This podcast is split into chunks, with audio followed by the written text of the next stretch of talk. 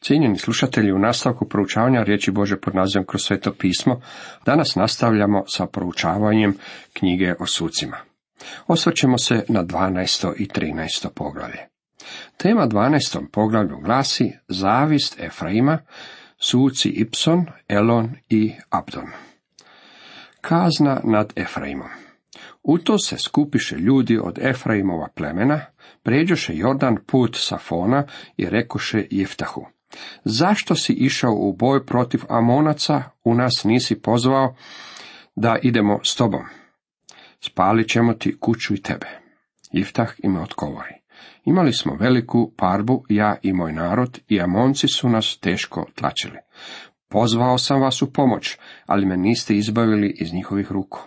Videći da mi nitko ne pritječe u pomoć, stavih svoj život na kocku, odoh sam na Amonce i Jahve mi ih predade u ruke. Zato ste dakle pošli danas da ratujete protiv mene. Vidjeli smo da su se Efraimci prepirali s Gideonom, kada ih on nije sabrao da prevladaju Midjance. Sada su na svadljivi način zahtijevali da im Jiftah objasni zašto nije tražio njihovu pomoć u boju. Ljubomora Efraimaca bila je istinska infekcija koja je dovela do defekta kasnije, kada se kraljevstvo podijelilo na sjeverno i južno. Nalazimo da je Efraim središte cjelokupne pobune. Uzrok tome nalazimo u njihovoj ljubomori. Postoji ljubomora i u crkvi danas. To je jedan od naših najvećih problema. Pavao je rekao u Filipljanima, drugom poglavlju, trećem redku, nikakvo suparništvo ni umišljenost, nego u poniznost ni jedni druge smatrajte višima od sebe. Suparništvo i umišljenost mogu biti ispraznost i zavist. To su dvije stvari koje uzrokuju najviše problema u crkvi danas. Kada čujem da se netko u crkvi tuži, da se crkvom ne upravlja na način kako bi trebalo, uvijek se pitam nije li ta osoba ljubomorna. Kada nađem nekoga tko se svo vrijeme suprotstavlja propovjedniku, pretpostavljam da iza toga stoji ljubomora. Ljubomora je bila problem i ovdje.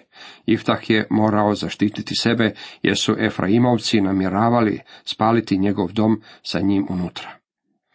Dalje čitamo, tada skupi Iftah sve Gileađane i udari na Efraima. Gileađani potukoše Efraima jer su ovi govorili, vi ste Gileađani Efraimovi bjegunci koji ste živjeli usred Efraima i Manašeja. Zatim Gileađani presjekoše Efraimu jordanske gazove i kada bi koji bjegunac Efraimov rekao pustite me da pređem, Gileađani bi ga pitali jesi li Efraimovac? A kada bi on odgovorio nisam, onda bi mu kazali hajde reci Šibolet. On bi rekao Šibolet jer nije mogao dobro izgovoriti. Oni bi ga tada uhvatili i pogubili na jordanskim pličacima. Tako je poginulo 42 tisuće ljudi iz Efraimova plemena. Kileađani su uspješno potukli Efraimce, te su zauzeli jordanske gazove, tako da Efraimci nisu mogli pobjeći. Zatim su odabrali lozinku koju je bilo teško izgovoriti, jer su u nju stavili konsonant kojeg Efraimci nisu imali u svome dijaletku. Riječ je bila šibolet. Ako naglasak prilikom izgovaranja te riječi nije bio u redu, tada se čovjek našao u problemima. Nama je teško izgovoriti pojedine riječi. Šibolet je bila riječ koju su Efraimci teško izgovarali jer nisu mogli ubaciti š u tu riječ. Iftah je sudio Izraelu šest godina, a kada je Gileađanin Iftah umro, pokopaše ga u njegovu gradu u Gileadu. Iftahovom smrću završilo se šest godina punih događanja. Ipsan, deseti sudac. Sljedeća tri suca koji se spominju bili su praktički nule. Nisu učinili ništa. Učinili su nešto, ali nisu sudili Izraelu na način na koji su to trebali. Poslije njega sudac u Izraelu bjaše Ipsan iz Betlehema. On je imao 30 sinova i 30 kćeri koje je poudao iz kuće, a 30 je snaha doveo izvana svojim sinovima. On je sudio Izraelu sedam godina. Zatim umre Ipsan i pokopaše ga u Betlehemu. Ovaj je sudac bio iz Betlehema. Betlehem je bio jedan od judinim gradova na jugu. Ipsan je imao 30 sinova i 30 kćeri. Pomislio bih da se potrudio svojim kćerima pronaći muževe, umjesto da svojim sinovima pronađe žene. U sedam godina koliko je bio sudac nije imao vremena još i svojim kćerima pronaći muževe. Također nije imao vremena istodobno i suditi Izraelu. Drugim riječima, Ipsan je bio čovjek koji je svo svoje vrijeme posvetio svojoj obitelji. U tome nema ničeg lošeg, međutim, to nije bilo ono što je bio pozvan učiniti. Danas u svijetu postoji jako puno gluposti o temi odgovornosti. Jednom sam čuo priču o propovjedniku koji je bio na putu održati predavanje, a njegov je maleni sin želio razgovarati s njim. Sjeo je i razgovarao sa svojim sinom, te je propustio održati predavanje. Mnogi ljudi pljeskali su mu zbog toga. Dragi moji prijatelji, taj je čovjek raskidao ono što je bilo zakazano, a osim toga je i razmazio svoje dijete. Možete iskazati ljubav i interes za svoju djecu, bez da prekidate svoje obveze. Postoji vrijeme kada stanovite stvari trebaju biti stavljene na prvo mjesto. Mislim da bi dječaku bolje poslužio da mu je rekao tvoj tata mora održati predavanje i to je vrlo važno. Htio bih da tvoj tata ispuni obećanje, zar ne? Mislim da bi se dijete složilo sa svojim ocem. Otac bi mogao nastaviti. Kada se vratim, ti i ja ćemo nastaviti ovaj razgovor ili možemo o tome razgovarati sutra. To bi dječaku više koristilo od onoga što je otac učinio. Sve što je učinio bilo je da je od dječaka učinio razmaženo derište, barem kako ja gledam na stvari. Znam da zvučim kao čudak, ali ne opravdavam postupke suca Ipsena. Nije činio ništa, on je slika mediokriteta. Elon, 11. sudac. Poslije njega sudac u Izraelu bjaše Elon Zebulunac. On je sudio Izraelu deset godina. Zatim umre Zebulunac i pokopaše ga u Ajalonu u zemlji Zebulunovoj. Ova dva stiha kazuju nam sve što znamo o Elonu. On nije učinio baš ništa, nije imao čak niti veliku obitelj. Po svemu sudeći sve što je učinio bilo je da je vrtio palčevima. Abdon, 12. sudac. Poslije njega sudac u Izraelu bjaše Abdon sin Hilala iz Piratona. On je imao 40 sinova i 30 unuka koji su jahali na sedam desetero magaradi. On je sudio Izraelu osam godina. Zatim umre Abdon, sin Hilala iz Piratona, i pokopaše ga u Piratonu u Efraimovoj gori u zemlji Šalimu. Abdon nije učinio ništa, osim što je nadjario Jaira. Zašto bih ja bio slabiji od moga susjeda? Kao što smo vidjeli u desetome poglavlju, Jair je imao 30 sinova, međutim Abdon je imao 40 sinova i 30 unuka. Sigurno je to bio veliki prizor promatrati Abdona kako jaše iz grada sa svojim sinovima i unucima. Vidjeli bismo pravu paradu Jaguara, Mercedesa i BMW-a, nešto neviđeno. Magaraca su nazivali sa drozdom ili ševom pustinje jer ta životinja uistinu može njakati. Pomislite samo kako je zvučalo tih sedamdeset magaraca. To je bilo sve što je Abdon doprinao. Nije to baš nešto. Brzo smo prošli preko posljednja tri suca, Ipsona, Elona i Abdona, jer po svemu sudeći nisu kao suci učinili ništa konstruktivno. U nastavku, cijenjeni slušatelji, osvrćemo se na 13. poglavlje. Tema ovom poglavlju znači sedmo otpadništvo od Boga, Izrael djelomično oslobođen kroz Samsona. 40 godina služenja pod Filistejcima. Izraelci su opet okrenuli da čine ono što Jahvi nije bilo po volji. I Jahvi predade u ruke Filistejcima za 40 godina. Ponovno, Izraelo otpadanje od Boga stvara okruženje pogodno za tlačenje od strane Filistejaca. Filistejci su vjerojatno bili najgori neprijatelji koje je Izrael imao. Ovaj puta je njihovo tlačenje trajalo 40 godina. Tijekom ovog razdoblja dolazimo do suca preko kojeg ne možemo prijeći. Ime mu je Samson, a bio je jedan od najizuzetnijih sudaca. Vjerojatno je imao više veličanstvenih mogućnosti pred sobom od bilo kojeg čovjeka.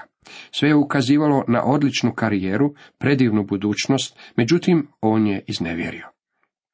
Bila je to velika tragedija u životu ovog čovjeka. Počeo je suditi tijekom sedmog Izraelovog otpadništva od Boga i u neku je ruku posljednji među sucima. Izrael bio osvojen od strane Filistejaca, a Samson ih je samo djelomično izbavio. Maleni građanski rat koji je započeo u Jiftahovo vrijeme postajao je sve veći i veći, tako da knjiga o sucima završava potpunom zbrkom. Tijekom razdoblja Samsonovog vodstva dana nam je tajna njegovog uspjeha, tajna njegove snage i tajna njegovog neuspjeha. Htio bih ponoviti, nije se rodio niti jedan drugi čovjek pred kojim su stajale tako veličanstvene mogućnosti kao što je to bio slučaj sa Samsonom. Samsonovo rođenje, 13. sudac. A bjaše neki čovjek iz Sore od danova plemena po imenu Manoah. Žena mu bila nerotkinja i nije imala djece. Sora je bio grad između Dana i Jude, nekoliko kilometara zapadno od Jeruzalema. Manoah i njegova supruga nisu imali djece jer ona je bila nerotkinja. Zato je Samsonovo rođenje bilo čudo, baš kao što je to bilo i rođenje Izaka, Josipa ili Benjamina. To je se ženi ukaza anđeo Jahvin i reče joj, ti si neplodna i nisi rađala. Ali se sad pazi da ne piješ ni vina, ni žestoka pića i da ne jedeš ništa nečisto. Jer zatrudnjećeš, evo, i rodit ćeš sina. I neka mu britva ne pređe po glavi, jer će od majčine utrobe dijete biti Bogu posvećeno. Biće nazirej Boži i on će početi da izbavlja Izraela iz ruke Filistejaca. Prije nego se Samson rodio, Boga je obilježio. Boga je podigao kako bi izvršio divovsko djelo. Trebao je izbaviti Izrael. Izraelci su se nalazili u izuzetno lošem položaju, jer ih je Bog predao u ruke Filistejcima. Anđeo Jahvin, koji se ukazao Samsonovoj majci, rekao joj je što će njen sin biti. Nazirej, sjetit ćete se kako nam je u knjizi brojeva bilo rečeno što sve tvori nazirejski zavet. Radilo se o tri stvari. Prvo, nije smio piti žestokih pića ili koristiti grožđe u bilo kojem obliku. Zašto? Zato što je vino u Bibliji simbol zemaljske radosti. Ono služi razgaljivanju srca. Nazire je svoju radost trebao nalaziti u gospodinu. U Efežanima 5.18 čitamo I ne opijajte se vinom u kojem je razuzdanost, nego punite se duhom. Ako želimo udovoljavati Kristu, i mi također svoju radost moramo nalaziti u njemu. U stvari radost je plod svetoga duha, plod je pak duha, ljubav, radost, mir, velikodušnost, uslužnost, dobrota, vjernost, blagost, uzdržljivost.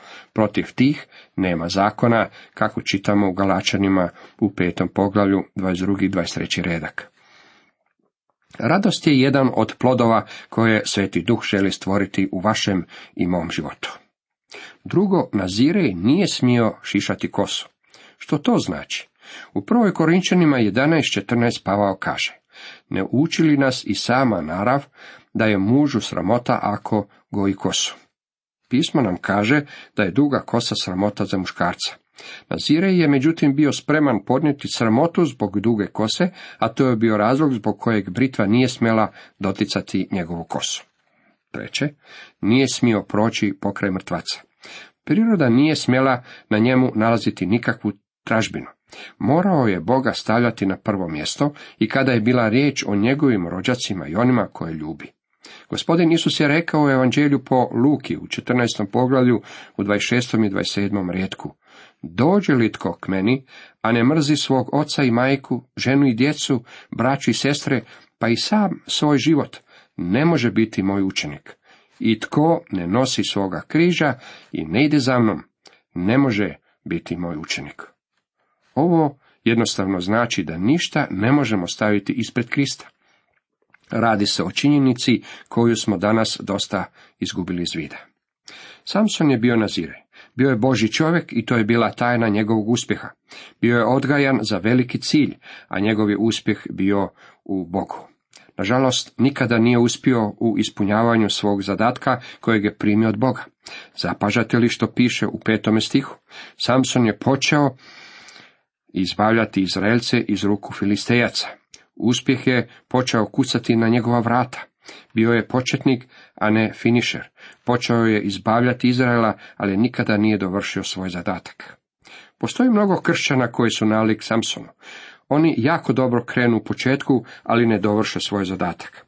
Pavao je rekao Galačanima, a čitamo u petom poglavlju sedmom redku, dobro ste trčali, tko li vas je samo spriječio da se više ne pokoravate istini? Krenuli su uz prasak, a završili su šumeći. Mnogi ljudi počnu čitati Bibliju, ali mnogi otpadnu putem. Samo započnu, ali ne istjeraju stvar do kraja. Bio sam pastor, dragi moji prijatelji, pa sam imao priliku upoznati mnoge ljude koji su nešto počeli, a nisu to dovršili. Nikada nisu dovršili ono zašto su bili pozvani. Žena rodi sina i nadjene mu ime Samson. Dijete odraste i Jahve ga blagoslovi.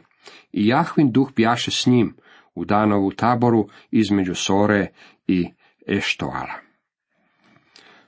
Ovi stihovi govore nam o tajni Samsonove snage. Samsonova snaga nije bila u rukama, iako je njima ubio na tisuće filistejaca.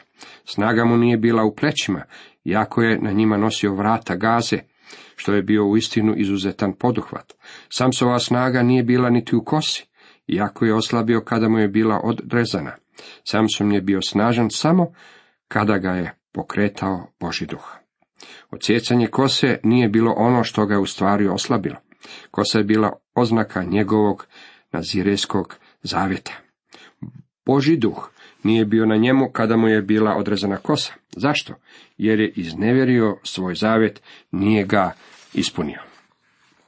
Danas često viđamo oglase sa bodybuilderima na kojima muškarca pokazuju prije i nakon vježbanja. Slika prije uvijek pokazuje kržljavo i iscrpljeno stvorenje. Nakon što popije oglašavani napitak, vidimo mišićima prekrivenog i preplanulog muškarca. Iako mnogi ljudi oslikavaju Samsona kao ogromnog mišićavka, vjerojatno je bio najveća mamina maza u i izvan Biblije. Mislim da je bio suhonjav, mliječni tip čovjeka. Njegovo ime znači maleni sin, sinak.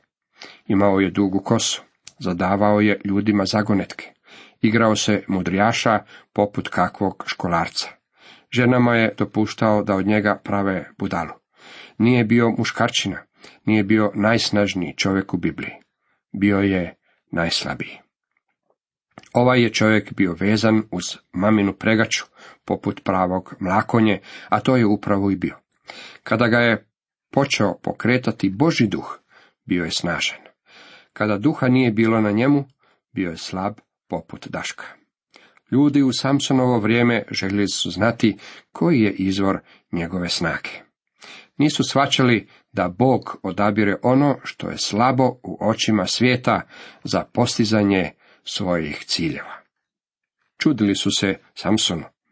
Kako ovaj mliječni kržavko izvodi ovakva čudesna očitovanja snage?